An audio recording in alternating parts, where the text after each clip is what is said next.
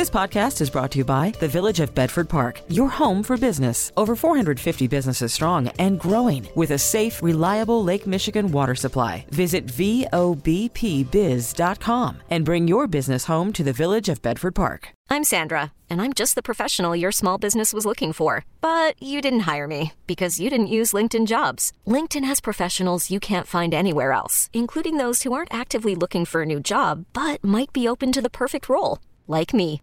In a given month, over 70% of LinkedIn users don't visit other leading job sites. So if you're not looking on LinkedIn, you'll miss out on great candidates like Sandra. Start hiring professionals like a professional. Post your free job on linkedin.com slash recommend today. Now, the WBBM Noon Business Hour. WBBM News Time, 1203. Great to have you with us for the Thursday edition of the Noon Business Hour. I'm Cisco Cotto. The Noon Business Hour is presented by the Village of Bedford Park. Technology Thursday. When should you get your kids a first phone and what kind of phone should it be? We'll also get the latest on this internet outage that is affecting many major companies all across the country. Right now, the report on sales of existing homes is out along with the latest tally of jobless claims. Let's see what it says about the economy. Bob Brusca is here, chief economist at Fact and Opinion Economics, based in New York. Bob, always appreciate you being on the show. Let's begin with jobless claims. What are we seeing here? Uh, well, we're seeing some backtracking. Uh, we had seen uh, a pretty sharp uh, decline in claims earlier, and now uh, uh, the claims have bounced back up. I mean, what, what this tells you is that the trend decline in claims that's been going on for a while is really slowing down. And uh, we've seen this for a while that the job gains just really aren't quite the busting at the seams things that we thought that they might be and that we wanted them to be. Um, they're still pretty. They're still job gains are still pretty strong. The claims levels, though, are being somewhat stubborn at these higher levels, and the unemployment rate is remaining stubborn at higher levels. And you're uh, just for whatever reason, I guess a lot have been discussed, but you're, still having a lot of workers that could participate that are not, either because they can't find a job or they're just not looking. Right, right. You know, we're going to find out uh, this next month. They're going to have more of those states that cut the extra benefits and see how big of an impact that was. But there's still a lot of people that, quite apart from uh, you know getting paid money to stay home, uh, are quite afraid. There's a fear factor, and then we're going to go back to school and if the schools aren't completely open, that's going to be another problem that'll hold back women's participation. And then there are people who just got used to working at home and want to continue to work at home, and we'll have to see how that shakes out. So there are a number of different things in the mix that, that can affect job growth and uh, worker participation in the job market. Sales of existing homes, that's something that we've been uh, watching for quite a while. What are we seeing there? Yeah, well, we've got uh, we've got some some rebound in those sales, and uh, more broadly, though, there's been a slowdown in those sales. Uh, home affordability is a bit of a problem. Prices are up very high. Of course, mortgage rates now are starting to tackle a little bit lower, and that's going to help with the affordability problem. But there are all kinds of signs that while the housing sector is uh, is still showing housing and strong demand, there's a supply problem, there's a price problem, um, and I think the sector is uh, going to slow down. And uh, it, I'm thinking, as far as prices go, that's one of the things you, you got people who are selling homes. Oh, they love the prices. People buying, not so much. Well, exactly. I mean, there is an affordability issue here, and um, one of the things you have to wonder about it's the low mortgage rates that make uh, houses affordable at these high prices. And if you buy a house in these low interest rate days, and you try to sell it in higher interest rate days, you're going to have a nasty little surprise. And, uh, you know, you don't have any control over that. You buy a house in the environment that exists when you buy the house. And right now it's very low rates, and that's helping to put high prices on houses. But more broadly, you really have to wonder about that. Thanks so much, Bob Brusca, Chief Economist at Fact and Opinion Economics. Coming up, introducing teenagers to investing, some things you should keep in mind as you get your kids involved in money. Exposing kids to investing at an early age can help them build a solid financial foundation. Let's talk about some of the do's and don'ts. Ed Jertson is here, certified financial planner, founder of Engage Wealth Group here in Chicago. You can find him online at engagewealthgroup.com. Uh, so, Ed, when we talk about laying a foundation, let's begin there. Are, are we talking about laying a foundation in that they are going to build wealth earlier? Or are we, are we talking about just good financial principles? I don't know, maybe both of those. Well, you know, getting teenagers involved in understanding money and investments is a great idea, but I don't suggest letting them figure it out themselves. having a conversation with your children about, you know, why you're investing in their goals is a great first step before just kind of letting them wander out into the ether. So let's begin with uh, maybe some of the big things that you need to go ahead and tell those teens as you slowly but surely let them dip their toes in the water. Yeah, so just like what we do with our financial planning clients, talk to your teens about their goals, their time horizon, and how long it's going to be to meet those goals. So, for instance, setting up an account to help kids pay for college and or eh, living expenses and to kind of build that wealth, that is the starting point, is to figure out first and foremost what's important to them. Because if they're just starting an app because they just want to make money and to invest, that is not a very good reason to start. It's more of a function of really solidifying those goals and then the steps in order to get there. And then explaining to them how, if you have goal X, Y, or Z, where you invest, how much you invest, how often you invest, all of that plays into achieving your goals. Excellent point. Anybody who's entering into the stock market, it's not a goal for the next year, right? These are long term goals. And again, building, helping the teenagers build that wealth over time. There is no better place than the stock market to do that. But again, these goals need to be out there five plus years. So when it comes to these apps that uh, I mean, you can create an account and trade on your phone moment to moment. Should you let your teenager have access to that to, to sort of? Uh, I mean, I feel silly even asking it, but I mean, it seems like that's potentially challenging. Yeah, more and more companies are getting into this game where they want to try to remember they're not doing this out of the benevolence of their heart. They're trying to grab these kids early and keep them as clients over their lifetime. But parents really need to understand. They need to read the disclosure material and the fine print first and foremost.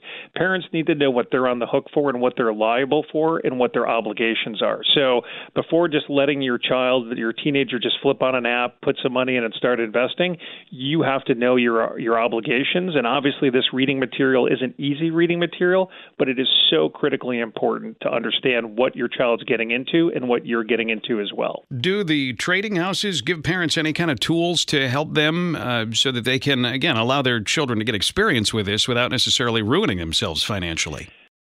Yeah, whatever guidelines, guideposts, guardrails that the firm can put up, you want to give children potentially autonomy, but not too much autonomy.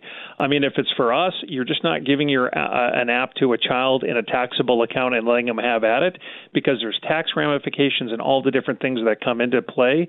But again, it's really important to understand having that investment plan to begin with, and then the guardrails and the parameters of keeping those kids from potentially you know financially hurting themselves is really important so look for those those apps look for those uh, resources that give the, the the kids some guidance but not enough to again make them hurt themselves financially. Talk about how uh, it may be easy it is to get one of these accounts set up for your kids. I mean it, it doesn't seem like it's really all that much it's it's really not. I mean, again, that is one of the the benefits, but also the challenges where it's easy to set up, it's easy to go, but again, understanding all the nuances behind the platform and, and again, your obligations is important.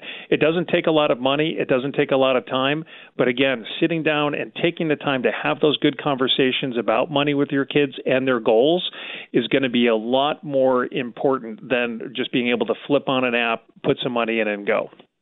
Really good advice. Thanks so much, Ed Jertson, founder of Engage Wealth Group, getting your kids investing at an early age. Next, we'll talk about kids getting their first credit card. When should it happen, and what kind of credit card should they get? Your daily transaction for useful information. The WBBM Noon Business Hour continues. Teaching young people how to properly handle a credit card can provide them with a valuable financial skill. Joining us on the McGrath Lexus Business Line, Ted Rossman, industry analyst at creditcards.com. Uh, Ted, I, I, guess a lot of parents probably hear that kids and credit cards and they immediately get a little scared. Should they be? Well, there's a couple different versions of this. You know, one I would say right off the bat is if credit really scares you, there could be a way to impart a lot of the same lessons on a debit card. In fact, there are a number of debit cards that are targeted specifically at teens, like the Greenlight card, the Go Henry card. Uh, even Chase has a flavor of this that they call Chase First Banking, and it's actually free for Chase customers. And you know, the common thread between all these is you're teaching your kids about money, you're giving some independence, but there's also some control. So you can approve or approve certain transactions. You can get real time alerts in what's going on. I still like the idea of using credit, but if it really scares you, this is still a way to learn using a card without the debt angle. Yeah, we're uh, kind of having some trouble with your line there, Ted. So we'll call you back here and reconnect. Uh, one of the things that a lot of people go back and forth on is whether you use uh, some sort of like a, a, prepaid debit card or maybe a debit card that is connected to a bank account. Uh, that way, the kids aren't necessarily racking up all kinds of debt that they are going to be unable to pay back. That that sort of debt can kind of hover and hang out there for a lifetime, and that's one of the big concerns of parents. Uh, what should they do? Do they start start with a prepaid debit card or a debit card tied to a bank account or go right ahead with a credit card? So, you know, I do think that building credit is important. So, you know, you can get on a parent's credit card as an authorized user. That I would personally suggest around age 16 or 17 because by then you're somewhat independent. Maybe you're driving, you're going out with your friends. It also jumpstarts your credit history, which will serve you really well once you join the real world and want to rent an apartment and get a car loan and, and all that stuff. I still think there should be guidelines. Some companies like American Express even let you set spending limits on authorized users. So I think you've got to work closely with your kids.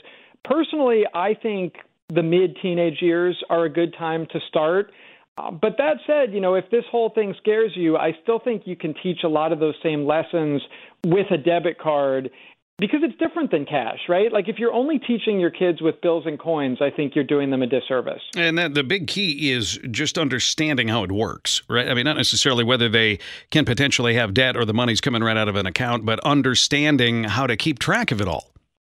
The biggest lesson from an early age has to be that you need to pay these cards off on time, in full. Credit card interest is really high. The average is 16%.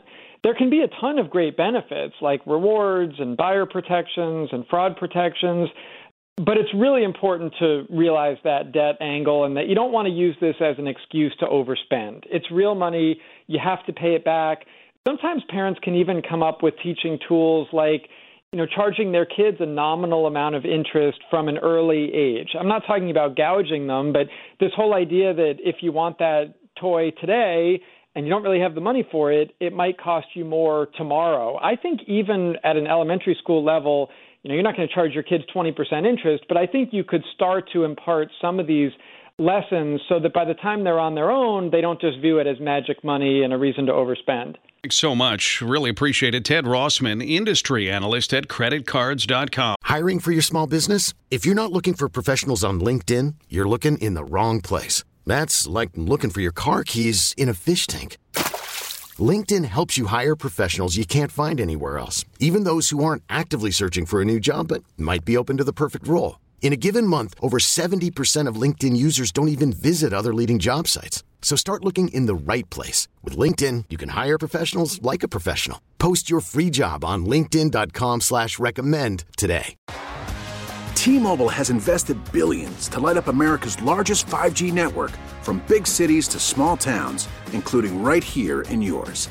And great coverage is just the beginning. Right now, families and small businesses can save up to 20% versus AT&T and Verizon when they switch. Visit your local T-Mobile store today.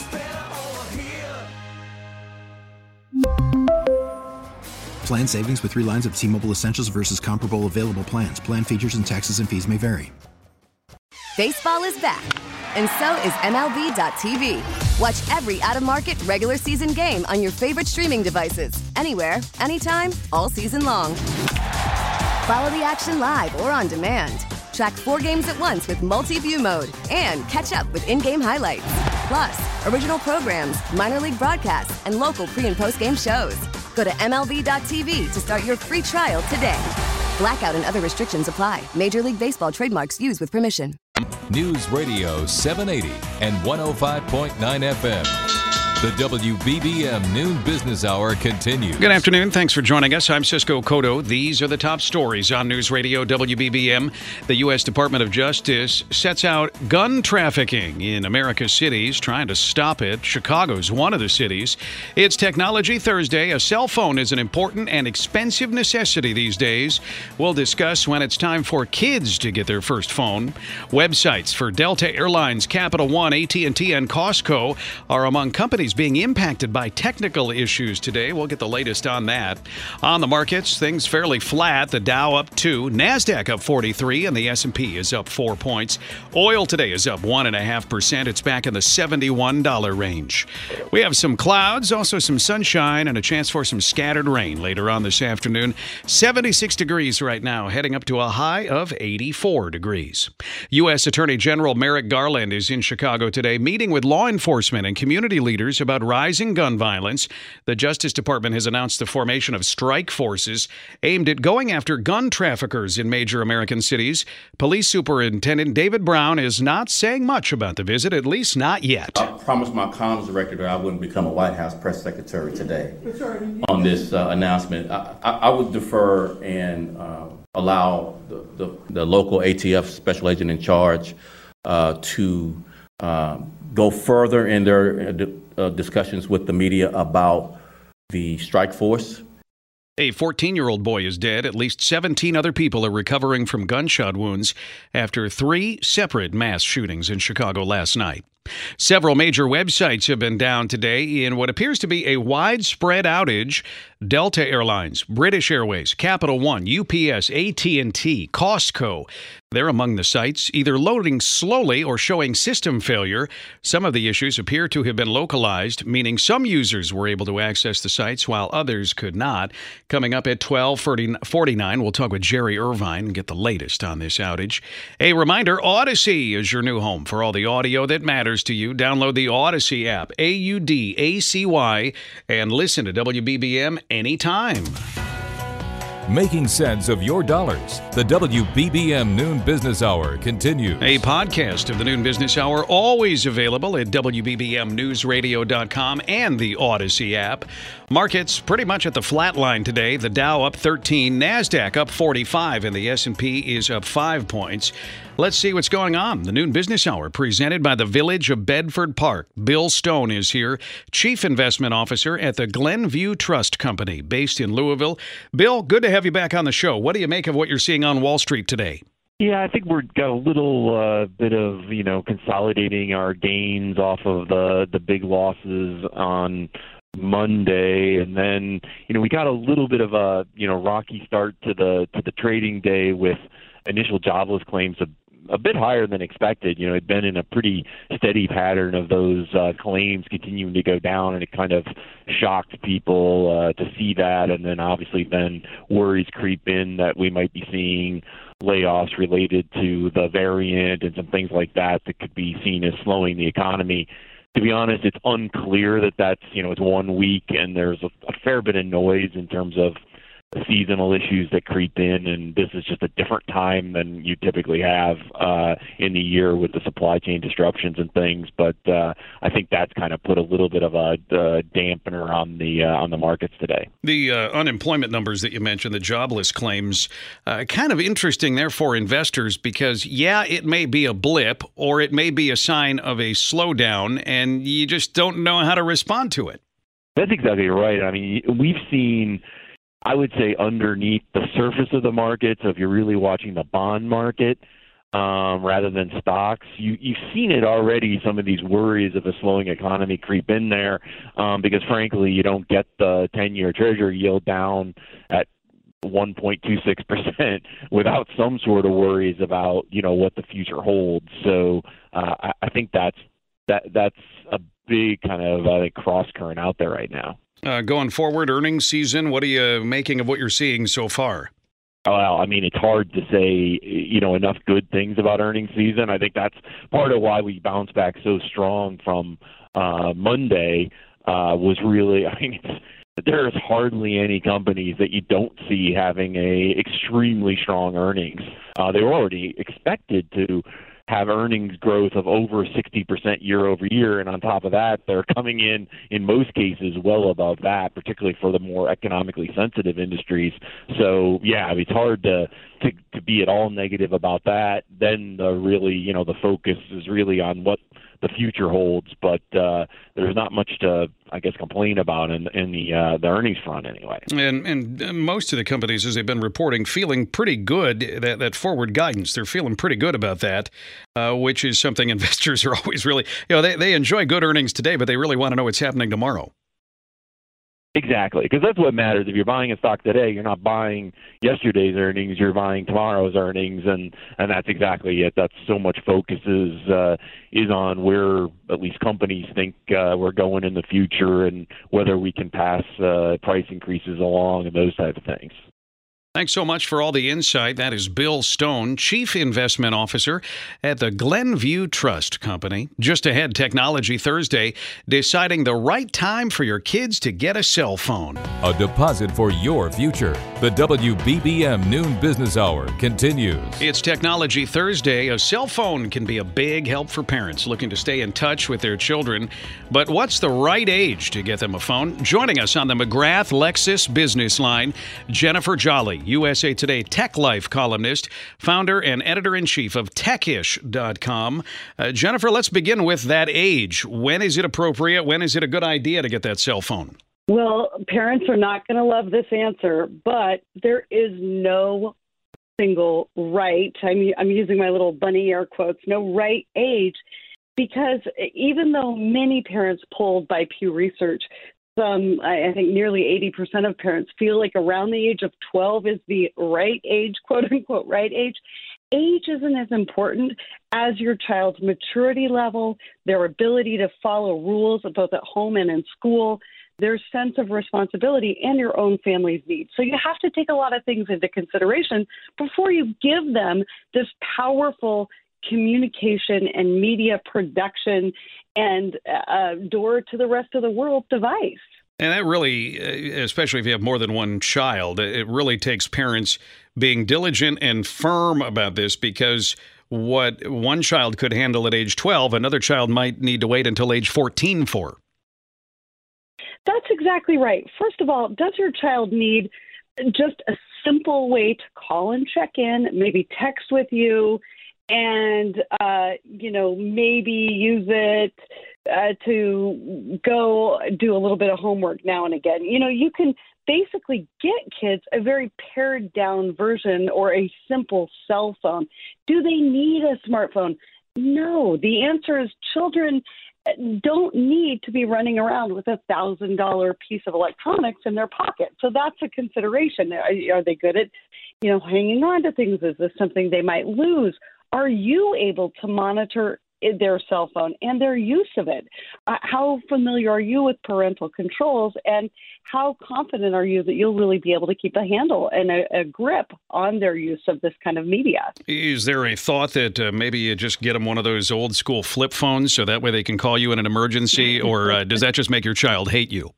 Well, a little of both, little of both. You so I went through this with my own daughter, who's now 20, and she has really grown up well and responsibly, and and has been able to self-manage too much social media, online bullying, things that most parents should be concerned about these days because we had these conversations and she started with an old fashioned flip phone. But there are kid friendly phones things like that you know let you call text take limited amounts of photos limited apps. Uh, pinwheel is one of them vtech KidiBuzz relay wireless screedless phone. I mean me as a as a modern busy parent i have a lot of need to be able to get in contact with my child kind of anytime anywhere but I also have to really balance that and manage that with can they use a cell phone responsibly? So there's a lot to consider before you hand this device. Yeah, so I mean, in general, it sounds like a, a, lot of education to know that it's not just okay. We've reached the point where they, they we think that they can handle a phone, but which one do we get, and, and what kind of control do we want to have over it? And then looks for red flags. Things like are they sharing inappropriate photos? Are they communicating with strangers online? But this is stuff that you have to talk about with your kids, just like you say, don't talk to strangers in the real world. You have to have those rules and boundaries in the digital world as well. Thanks so much, Jennifer Jolly, USA Today Tech Life columnist, founder and editor in chief of techish.com. Join us at this time tomorrow for Entrepreneur Friday. Still to come, an outage has impacted websites of multiple banks, airlines, and other companies today. We'll find out what's going on. Conversation that's on the money. You're listening to the WBBM Noon Business Hour. Several major websites were down or loading slowly earlier today. It appears to be a widespread outage. Let's get the latest now from Jerry Irvine, CIO of Prescient Solutions, member of the U.S. Secret Service Electronic Crimes Task Force based here in Chicago. Uh, Jerry, uh, what, what information do we have on these outages so far? It seems not much. Yeah, actually, it sounds like it was a, or or they're reporting that it was a company called Akamai. Akamai is a, a content delivery network. Uh, what they do is they have uh, thousands and thousands of servers all over the world, so that when somebody goes out to look for a server, they they get Akamai server, which will be closer to them than the company's own server. And and these servers are supposed to be hardened so that they uh, cannot be hacked as easily, uh, are not susceptible to denial, de- denial of service attacks uh, or any of that. Um, but unfortunately, now this is the second outage they've had in, in the last 30 days. Uh, there was an outage back in the second week of June uh, that was down for a little over an hour. And this one lasted for about 50 minutes and uh, affected uh, at least 100 large websites. Uh, interestingly enough, though, you don't hear about the little websites. So there are companies out there that host their email and their web servers and everything with other hosting companies that also use Akamai. So most likely there were there were you know multiple servers, uh, hundreds of servers that were down as a result of this. And it, it, can be something that is just, hey, you know, legitimate, something went wrong. It can also be something more sinister, and, and yet we don't necessarily always know which is which. And and because Akamai, uh, their Edge DNS server is the the culprit. It was the issue that they had problems with. This uh, is lauded to be, you know, pretty much unhackable, uh, and and to stop denial of service attacks. So if it were something like that, I'm, I'm doubt that we're really going to hear it. Um, but they're saying at this point it was some type of configuration or hardware error uh, that resulted in this. Now, the the thing that we have to remember though is Akamai has a guaranteed 100% uptime. So the fact that they went down even for 50 minutes is going to cost them huge. Uh, we know Delta had some problems with their uh, people logging in there or you know getting into their flights. Uh, I'm sure there were a number of banks and other issues that are out there uh, that also had problems. Yeah, because with the uh, airlines, people can't check in for their flights. Now you got backlogs at the uh, airport when everyone has to go check in there one on one. Exactly. Now, another problem with these uh, incidents that occur is as soon as this happens, uh, hackers are alerted as well. So now they can go out and try to attack these devices that are already having problems and, and potentially get gain an easier way of access. So it's not just a matter that it's an inconvenience with the system being down, it's also a vulnerability that allows uh, hackers then the, the potential for gaining access. Thanks so much, Jerry Irvine, CIO of Prescient Solutions. A lot of major websites down, at least for a while today. If you missed any part of today's show, you can go to our stream and just skip back to the time you want. There's a pause and rewind function. It works both online and with the Audacy app. T-Mobile has invested billions to light up America's largest 5G network from big cities to small towns, including right here in yours. And great coverage is just the beginning. Right now, families and small businesses can save up to 20% versus AT&T and Verizon when they switch. Visit your local T-Mobile store today.